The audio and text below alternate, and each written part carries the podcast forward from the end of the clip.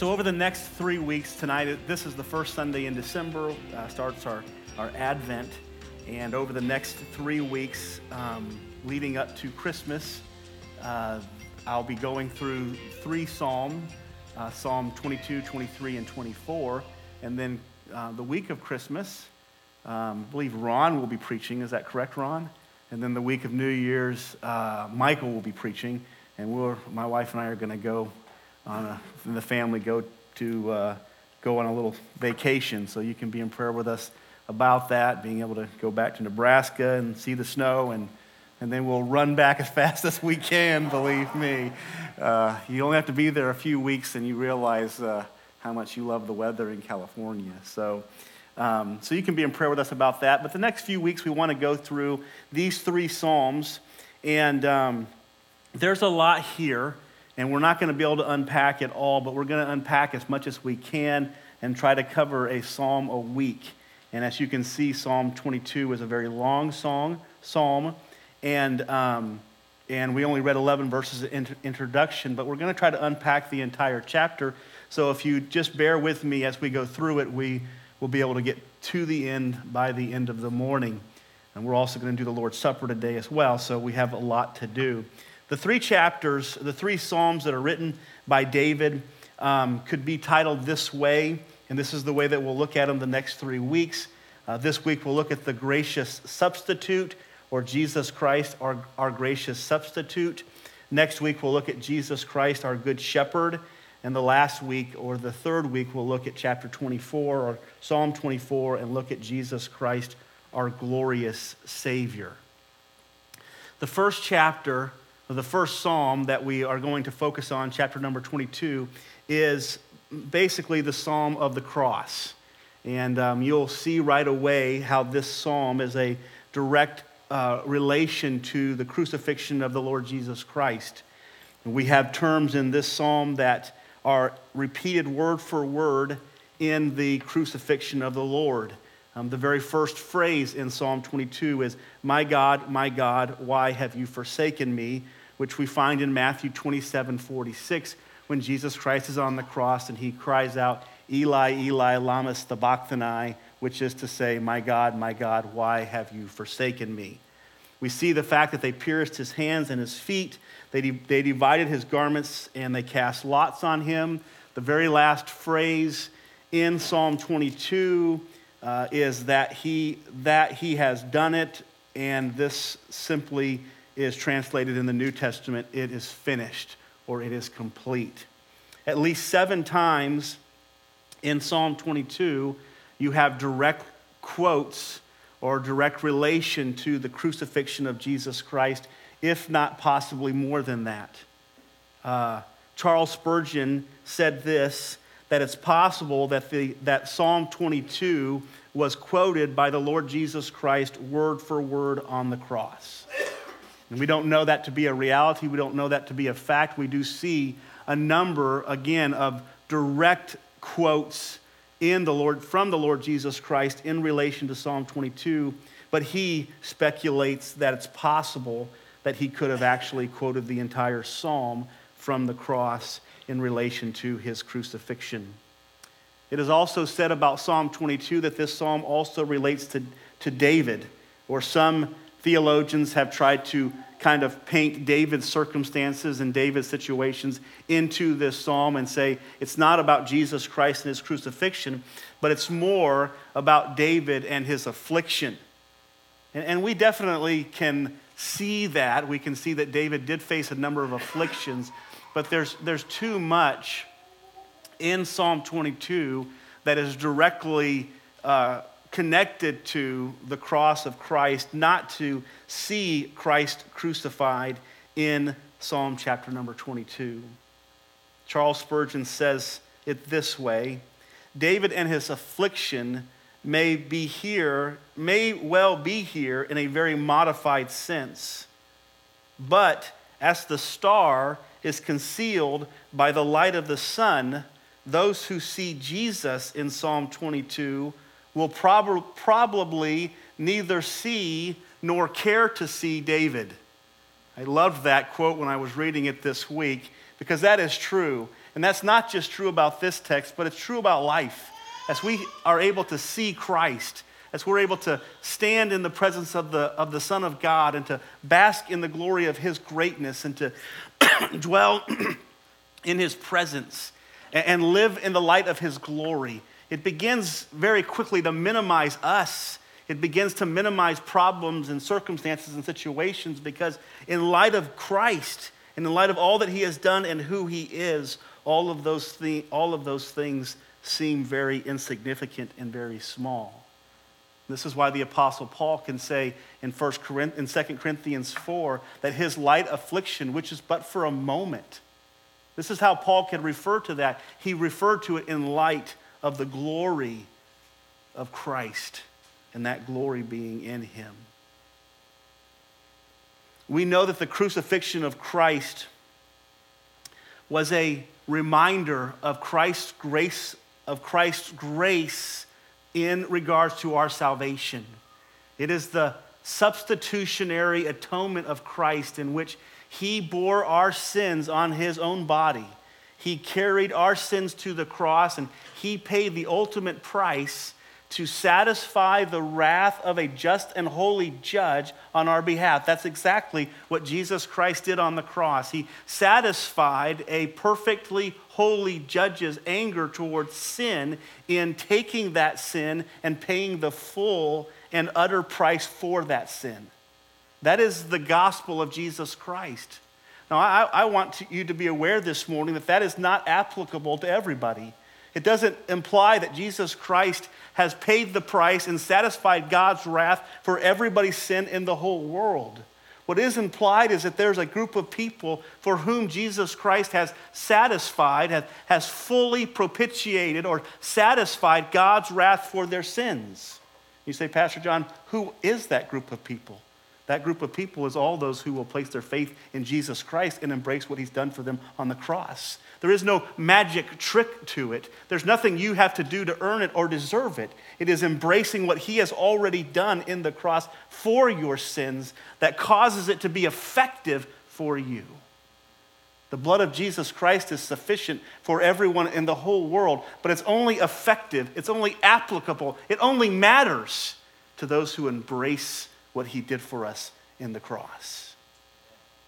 Otherwise, folks, the reality of it is, is the cross is a, is a very negative thing. The cross is a very horrible thing because what the cross displays to those who have rejected what Jesus Christ has done is the cross displays how angry God is towards sin. That God in heaven would send his only son and put him through the extraordinary sufferings of the cross as a display of his anger and hatred towards sin. My friend, if you're here with us this morning and you have not embraced what Jesus Christ has done for you in the cross, my challenge to you, my call to you is, is by faith. Humble yourselves before Him and embrace the fact that you cannot save yourself, but Jesus Christ has done everything necessary for your salvation everything necessary for your salvation. Embrace Him in faith, trust Him, turn away from yourself and your pride and your sin, and embrace what Jesus Christ has done for you in the cross. This idea of Jesus Christ being the substitutionary atonement, meaning that He stood in our place, is described for us in many passages of Scripture in the New Testament. The Bible says in 1 Corinthians 15, for I delivered to you as of first importance what I also received that Jesus Christ died for our sins. It doesn't say that Jesus Christ died for his sins, it says that Jesus Christ died for our sins. The, the Greek preposition here for the word for, or translated for, is the word hupar, and it, and it simply means in the place of, or for the benefit of. When Jesus Christ died on the cross, he stood in our place. He took on himself our sins. He did not pay for anything that he had done, but he paid the price for us who had sinned against Almighty God and had deserved his wrath. Jesus Christ embraced the wrath of the Father so that we would not have to because we ultimately could not. The reason why hell is eternal, my friend, And the reason why hell is painful is because we, in and of ourselves, will never be able to satisfy God's wrath towards sin. God's wrath towards sin, when poured out on humanity, will never end. There is truly only one payment that is sufficient to satisfy God's wrath towards sin, and that is the perfect, righteous payment of his own Son, Jesus Christ, on the cross. And we can benefit from that by embracing it in faith. You may say, Pastor John, I'll work my way there. I'll, I'll go to church on Sunday and I'll put money in the offering plate and I'll be catechized and I'll be baptized and I'll, I'll do all of these things and God will surely accept me based upon the things that I have done. And my friends, that is a foolish way of thinking.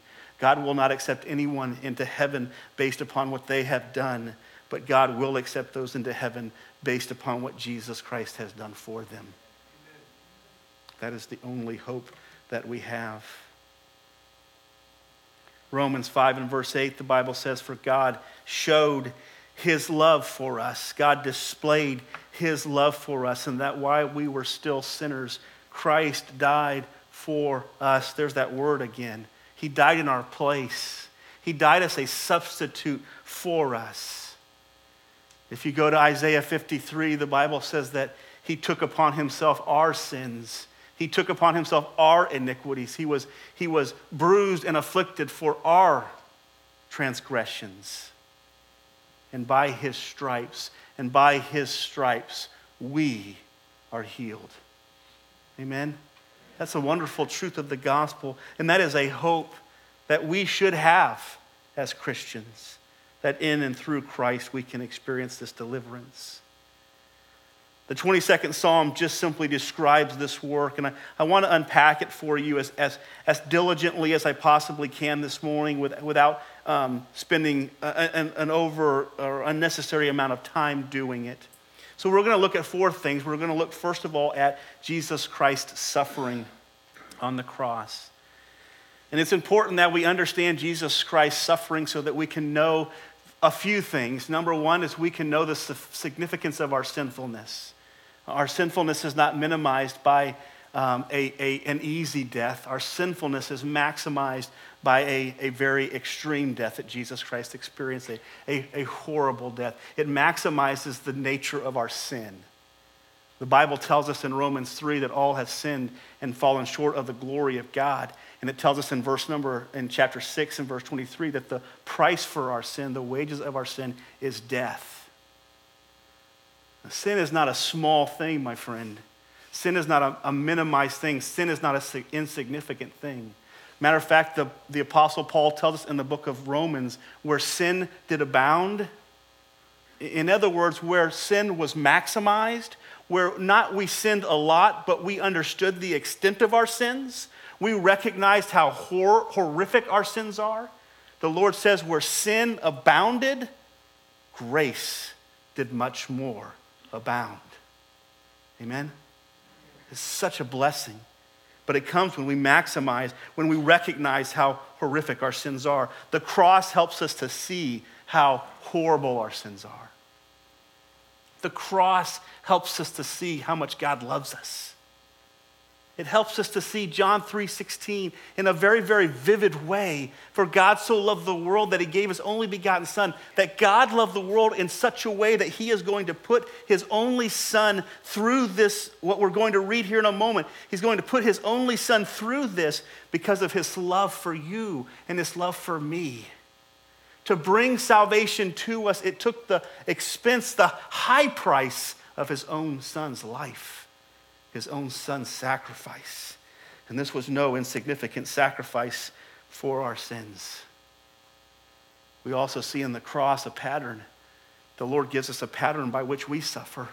Jesus says to us, the Apostle Peter tells us, that he suffered in such a way as to leave an example for us that we might know how to, that we might also know how to suffer. So we're going to see these things unfold here in this passage of Scripture. So, first of all, we're going to look at his suffering. And there's four things that go along with his suffering. Me just read verse number one. The Bible says, My God, my God, why have you forsaken me? Why are you so far from saving me from the words of my groaning? Oh my God, I cry day, but you do not answer, and by night, but I find no rest. What we see at the beginning of this text is, is, is Jesus Christ experiencing spiritual anguish, separation from God, having God the Father, his, his, his companion for eternity his, his close friend for eternity, having him in that moment turn his, his back on the Son, not being able to even look at his own Son because he was the full expression of sin. We, we don't realize that 2 Corinthians 5.21 tells us that he who knew no sin became sin for us. That when, G, when God the Father looked down on his son hanging on the cross, he saw sin.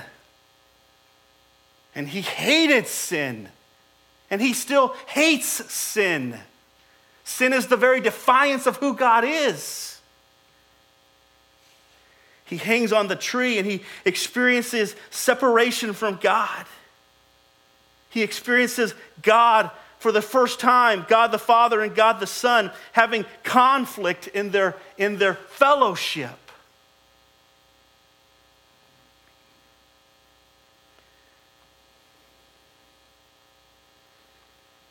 On that day, 2,000 years ago, Jesus faced God as the essence of all that God hates. Jesus stood before God and he was the essence of everything that God the Father was against. He faced God as the most perfect, just, holy, and righteous judge. He faced God whose judgment and wrath would be in that moment on full display. We can't even fathom it, it doesn't even make sense to us. It's incomprehensible to imagine because we can't even imagine doing that to our own children. This was a horrific event spiritually for the Lord Jesus Christ to be forsaken by the Father. But he had to embrace that, my friends, because in that moment, all of humanity was forsaken by the Father. All of humanity was cast into sin. All of humanity was sinful. Jesus Christ had to identify with us in order to pay the price for us.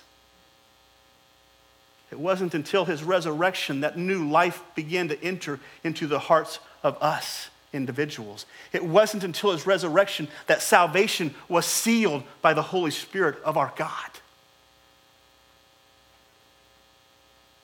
Jesus Christ faced rejection by his Father in the same way that sinners face rejection by God every day. Many, many theologians believe that the reason for the darkness that, that covered the cross between the sixth and the ninth hour was that man, in his humanity, could not handle the display of God's full wrath on his own son.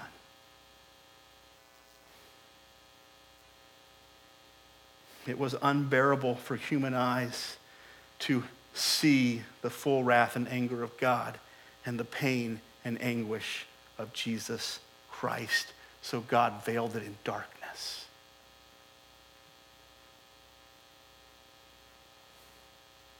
Romans 1:18 says the wrath of God is revealed from heaven against all ungodliness and unrighteousness of men who by their unrighteousness suppress the truth.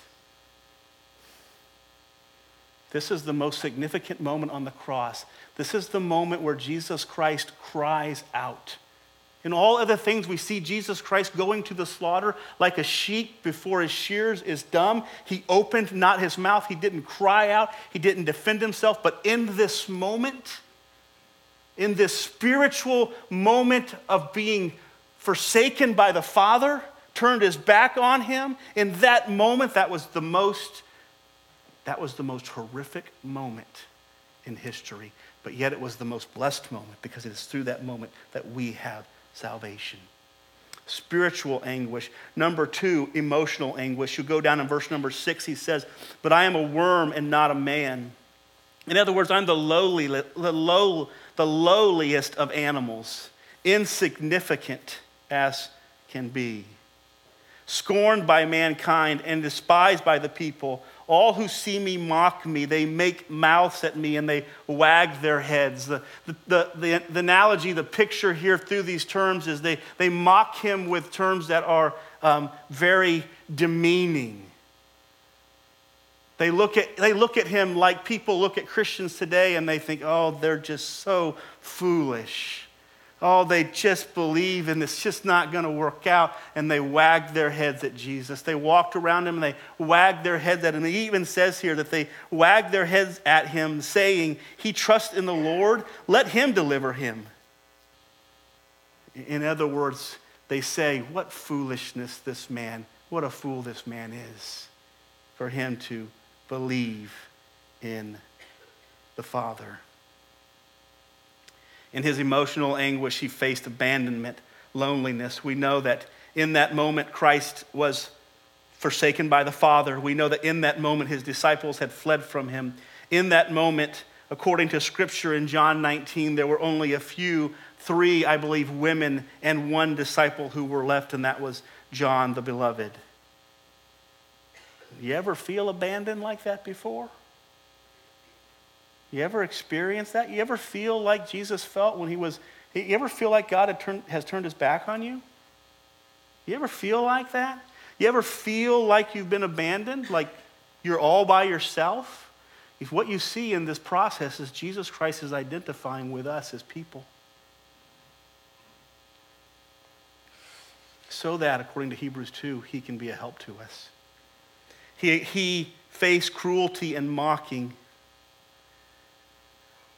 they said terms like he's worthless, he's hopeless, he's helpless, he's useless. He is less than a human being.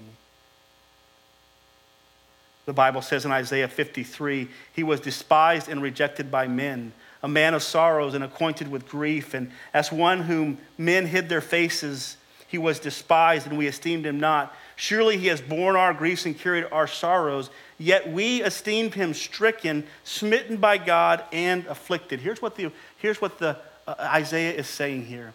He's saying that we saw Jesus in such a horrible way that we believed that God was judging him for his own horribleness.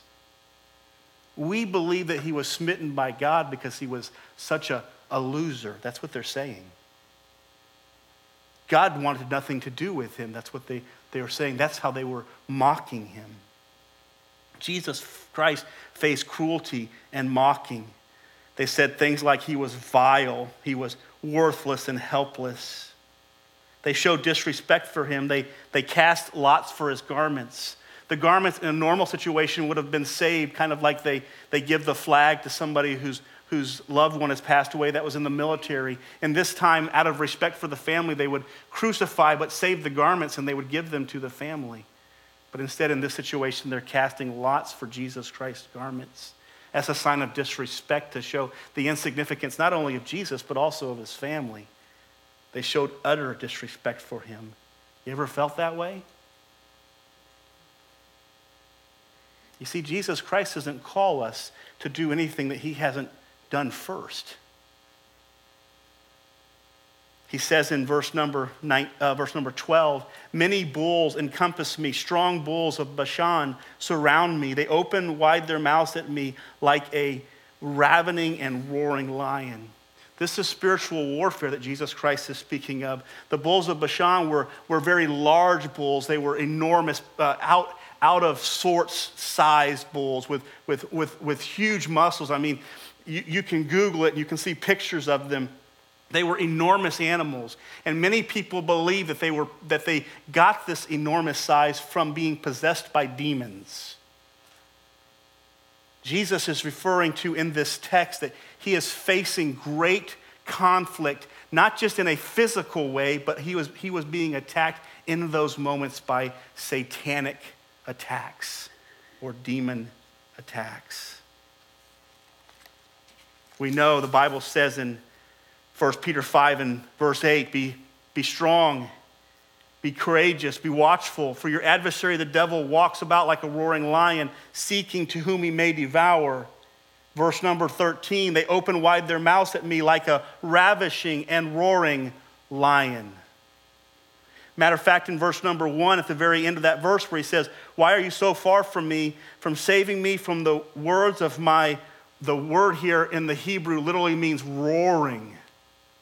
If you've ever heard a lion or a very strong animal that is just close to death and how that they're groaning and roaring, that's the picture given to us in verse number one.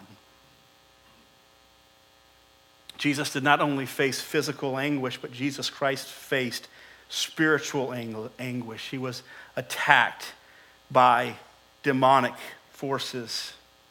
His physical anguish in number three, and I'm not going to get a lot into this, but verse 14 I am poured out like water. All my bones are out of joint. My heart is like wax, it is melting within my breast. My uh, strength is dried up like a potsherd, and my tongue clings to my jaws. You lay me in the dust of death for dogs encompass me. He goes on, I can count all my bones. They have pierced my hands and my feet. They divide my garments amongst them, and they clothe and, and, and my clothing they cast lots. I'm not going to get a lot into this, but initially he talks about being a drink offering. I am, I am poured out like water. A drink offering was something that was, for the most part, in the Old Testament related to strong drink, alcohol a strong drink or wine, it's referred to in the Old Testament. What he is saying is, is here in this moment that a drink offering was the sacrifice of something that could bring you relief. It was a sacrifice of something that could bring you relief. It was the pouring out of something. Jesus Christ, initially, when he was on the cross, was, was offered something of that nature to bring relief from the pain, and he rejected it. He refused it. Once he tasted of it, he refused it. Because in this moment, he was showing us, he was picturing for us the, the full acceptance of God's wrath with the, with the massive nature of the pain that was involved in that.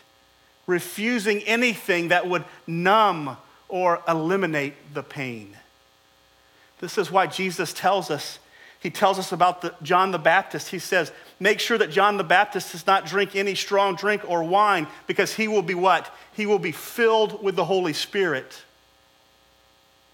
He tells us in, in the New Testament, in the book of Ephesians, chapter number five, do not be drunk with wine, but be filled with the Holy Spirit. This is the idea of a drink offering.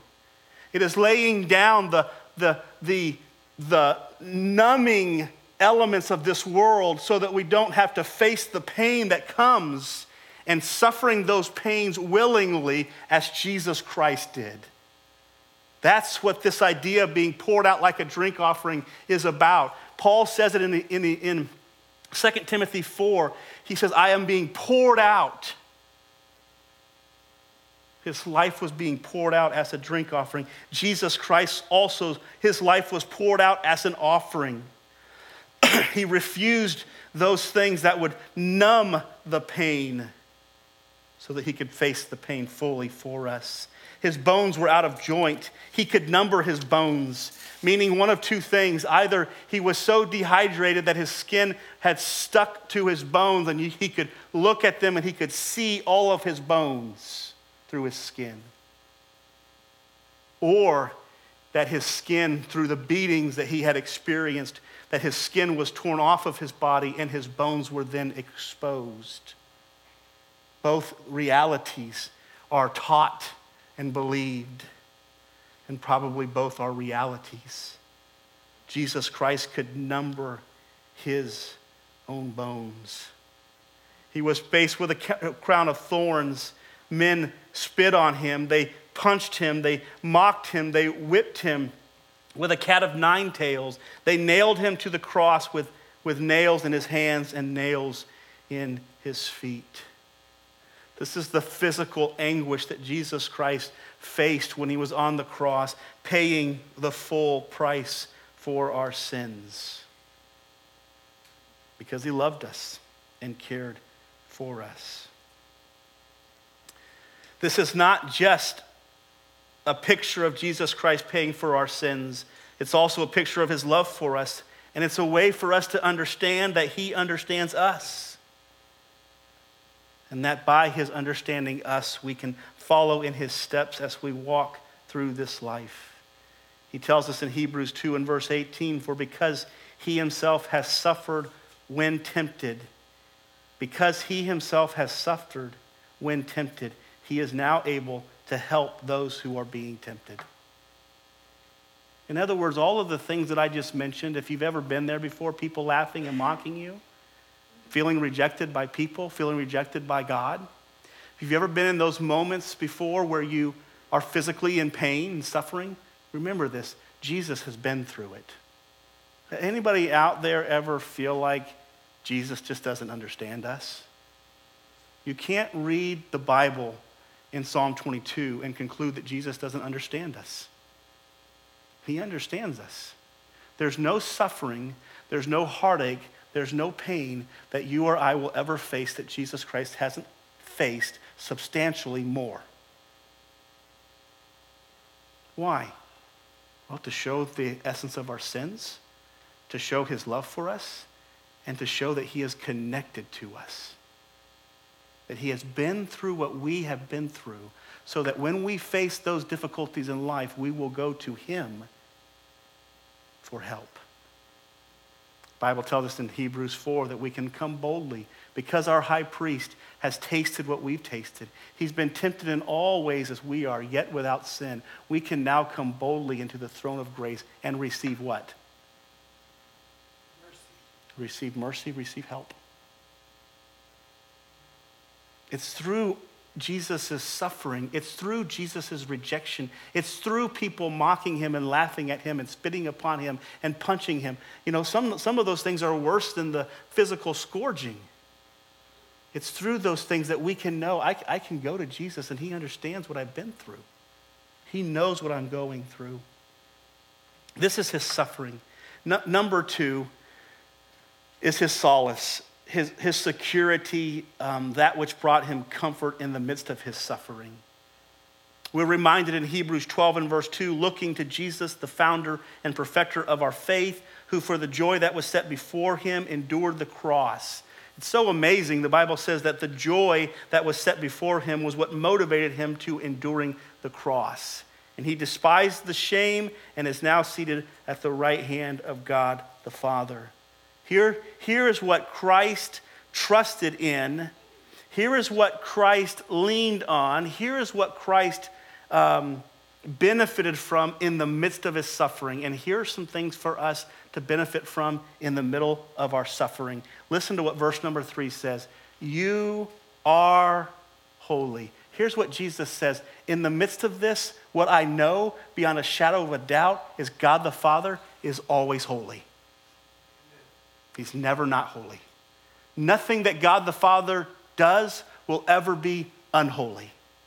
This was a comfort to the heart of Christ in this very moment where God, in verse number one, has forsaken him. In verse number two, he says, Yet.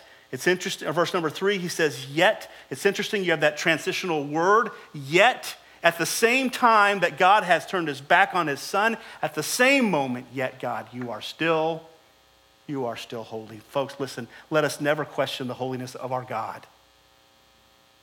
In the deepest and darkest, darkest moments of life, let us know that our God is holy and everything that he does is right. It's hard sometimes to imagine that, but even in the face of all that Jesus Christ was facing, he knew that God was holy fair, righteous, and never to be questioned. He says not only that, verse number four, in you our fathers trusted. They trusted and you delivered them. To you they cried and were rescued. In you they trusted and were never and were not put to shame. Verse 24, for he has not despised or abhorred the afflicted of the, the affliction of the afflicted and he has not hidden his face from them, but has heard when he cried to him. Not only do we see the Father's holiness in the midst of this and Christ resting in that, but we see the Father's faithfulness in this. The Son rested in the fact that the Father was not only holy, but that he was faithful, that he would not utterly forsake him, as he promised him in this word that he would not let his Son see corruption. The Father is faithful. Hebrews 13 and verse 5, the Bible says he will never leave us nor forsake us. The Father is not only, the Son did not only rest in the Father's faithfulness, but he rested in the Father's purposes also. Watch what he says here in, in verse number um, verse number nine. He starts off again with that transitional word, yet. In other words, at the same time, he says, You are the one who took me from the womb. And you can read the rest, but here's what Jesus is saying is God, you have a purpose in all of this.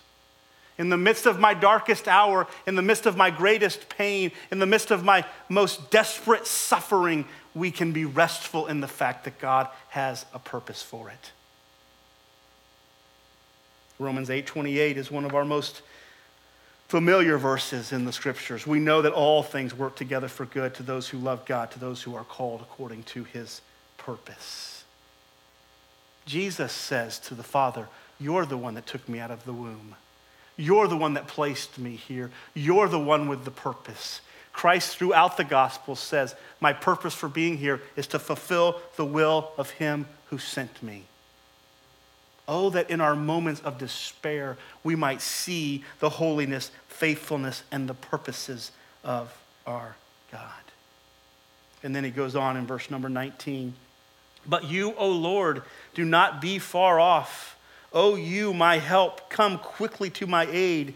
Deliver my soul from the sword, my precious life from the power of the dog. Save me from the mouth of the lion. You have rescued me from the horns of the wild oxen. I will tell of your name to my brothers. I'm just going to stop there. You can read on if you would like. It, it, the rest explains what he says here. Jesus Christ rests in the promise of God. He speaks as though he has already been resurrected. He speaks confident in the fact that he will be resurrected, and when he is resurrected, he will minister into the lives of those who are around him. Jesus Christ rested in God's sovereign resurrection. You think about what 1 Corinthians 15 says. If Jesus Christ has not risen from the dead, then we are still in our sins. And if we are still in our sins, then our faith and our life is to be pitiable. Jesus Christ rested in the promises of God. And in those dark moments of life, that's where we have to find our rest. That's where we have to find our comfort. That's where we have to find our peace, is that God has made promises to us in His Word, and He will never fail those promises. He has never failed those promises. When Jesus speaks to his disciples in John 14, speaking to them about the coming crucifixion, he says to them, I go to prepare a place for you. If I go to prepare a place for you, I will come again and receive you unto myself, that where I am, there you may be also. Jesus Christ rested in the promises of the Father. Even in his humanity, he rested in the promises of God. And in those moments, we can also rest in the promises of our God. Number three, his supplication. We also notice this in the midst of these dark moments of life, in the midst of these moments of forsaking and suffering and, and for abandonment and loneliness, in the, in the midst of all of these, what did Jesus do? Well, Jesus Christ rested in the Father in these things, but he also prayed to the Father in these moments. We see in verse number 11, Be not far from me, for trouble is near, and there is none to help. And then in verse number 19, But you, O Lord, be, do not be far off. O you who are my help, come quickly to my aid. Deliver my soul from the sword and my precious life from the power of the dog. Jesus Christ, while resting in the sovereignty and holiness and goodness of God never forsook the necessity and the opportunity to pray to that God. In the moment of the darkest part of Jesus Christ's life, he found peace and rest by crying out to God. He found rest by reaching out to the one who could solve his problems.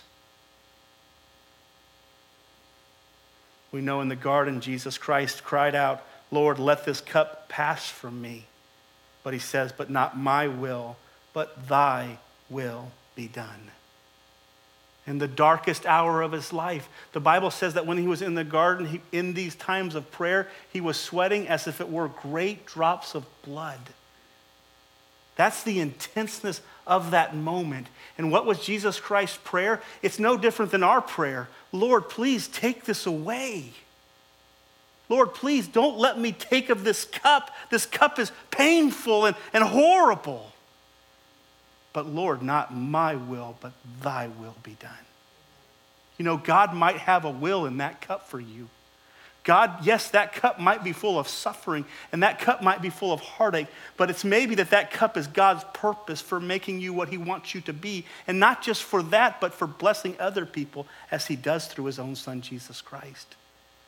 Yes, our hearts should, we should never be afraid of falling down before our Father and saying, God, please take this cup away from me. But Lord, help us to never end our prayer that way. Help us to end our prayer with not my will, Lord, but thy will be done. He prayed to the Father in the midst of his darkest hour. Jeremiah 33 3 Call unto me, and I will answer you, and I will show you great things that you do not know. Philippians 4 6 Do not be anxious about anything, but in everything, by prayer and supplication with thanksgiving, let your request be made known unto God. And two last things on this one. He prayed to his God. My God, my God. Jesus Christ knew who he was. And when you pray to God, know who you are in Christ. You are his child. You are talking to your God. And he not just prays to God, but he prays to the God of strength the God of power, the God of might, the one, he uses the Hebrew term that describes how powerful God is. Because in that moment, what Jesus Christ was looking for was strength from the Father and the Spirit. Lastly, this morning is his satisfaction. Go with me to the end of this passage. And this is where it all comes together Jesus Christ, the fruits of his labor, the reward of what he accomplished. The Bible teaches us that when Jesus Christ died and resurrected, that God gives him now a people for himself as a reward for what he did in the cross. Out of Jesus Christ's suffering comes the greatest blessing for all of humanity. We are redeemed because of Jesus Christ's blood. We are forgiven. We are favored. We have hope, mercy, and grace, all as the result of Jesus Christ's blood shed on the cross for our sins. The hope that we have is that Jesus Christ has a reward and that you and I are that reward. It's hard to imagine that. We often don't think of salvation as being a reward to Jesus. We think of salvation as being a reward to us. And, and yes, there is a truth to that, but truly, we are saved because God has rewarded the Son for the sacrifice that he made for our sins. He has given us to him. John 6 tells us that. Listen to these verses. Romans or Revelation 5 9, and they sang a new song saying, Worthy are you, speaking to Jesus, to take the scroll and to open its seals, for you were slain, and by your blood you ransomed people for God from every tribe and language and people and nation. Chapter 7 and verse 9. After this, I looked, and behold, a great multitude that no one could number from every nation, from all tribes and peoples and tongues, standing before the throne and before the Lamb, clothed in white robes with palm branches in their hands. Hebrews 2 and verse 10 For it was fitting that he, for whom and by whom all things exist, in bringing many sons to glory, should be made, should make the founder of their salvation perfect through suffering. The sacrifice of Jesus Christ to bring many sons and daughters to glory, the reward of Christ for our sins. As we look at the 22nd Psalm, we see the significance of our sins. We see the amazing love of our Lord. We see a pattern by which we can live our lives. Because Jesus Christ's suffering, we are not promised not to suffer in this world. Matter of fact, Paul tells Timothy that those who will live godly in this life will suffer persecution. Here's what we are promised we will not suffer in the next life. There will be no suffering, there will be no pain for those who have embraced what Jesus Christ has done for them. There will likely be suffering in this life. And Jesus Christ gives us a pattern for how we can navigate through this life with the pain and the suffering that is meant to sanctify us and set us apart for the glory of God. He has given us a pattern through his own suffering of how we can suffer rightly. So, my challenge to you this morning, if you're a believer, a follower of Jesus Christ, that we find comfort and rest in the sufficiency of our Father and the display of Christ and his love for us, and that in that we would be able to walk through this life, resting in his sovereignty, resting in his goodness, and resting in his grace. If you're here this morning and you've not embraced Jesus Christ, you've not placed your faith in him, humbled yourself, recognizing that you are incapable of doing anything to save yourself, that you cannot earn God's favor. As a matter of fact, the scripture says that if we work towards it, it's no longer of grace. If we embrace it by grace, it's no longer of works. So there are two camps. One says, I will deserve and earn God's favor, and one says, I will receive God's favor because of what Christ Jesus has done for us. If you're here this morning and you've not embraced what Jesus Christ has done for you, there's no magic formula to it. Humble yourself before God, seek his face. Acknowledge your own sins and your unworthiness and the fact that you can do nothing in yourself to deserve his favor. And realize that Jesus Christ paid the ultimate price so that you could come to God in him freely. It's a free offer. It's a free offer. My prayer is that there's someone here that doesn't know that that you would humble yourself before God, place your faith in Christ, and be saved, and your life will never be the same. Let's pray together. Father, we thank you so much for your word. We thank you for the sacrifice that you endured um, in our place to, to fully satisfy the wrath of God, your wrath, God, uh, on our behalf. Thank you so much for that. And I pray that if someone hasn't experienced that grace today, that they would do so by trusting what you've done and, and leaning upon Jesus Christ, our Lord and Savior, for their salvation. For the rest of us, Lord, I pray that we would follow the pattern given us in Scripture. Life will be full of difficulty and heartache. But Father, as we rest in who you are, we recognize the need for faith in, in your goodness. And we walk through life with, with that and experience the fruits of that in peace and joy and love. Please bless us as we will partake of your of the reminder in the Lord's Supper of what you've done for us in Christ's name.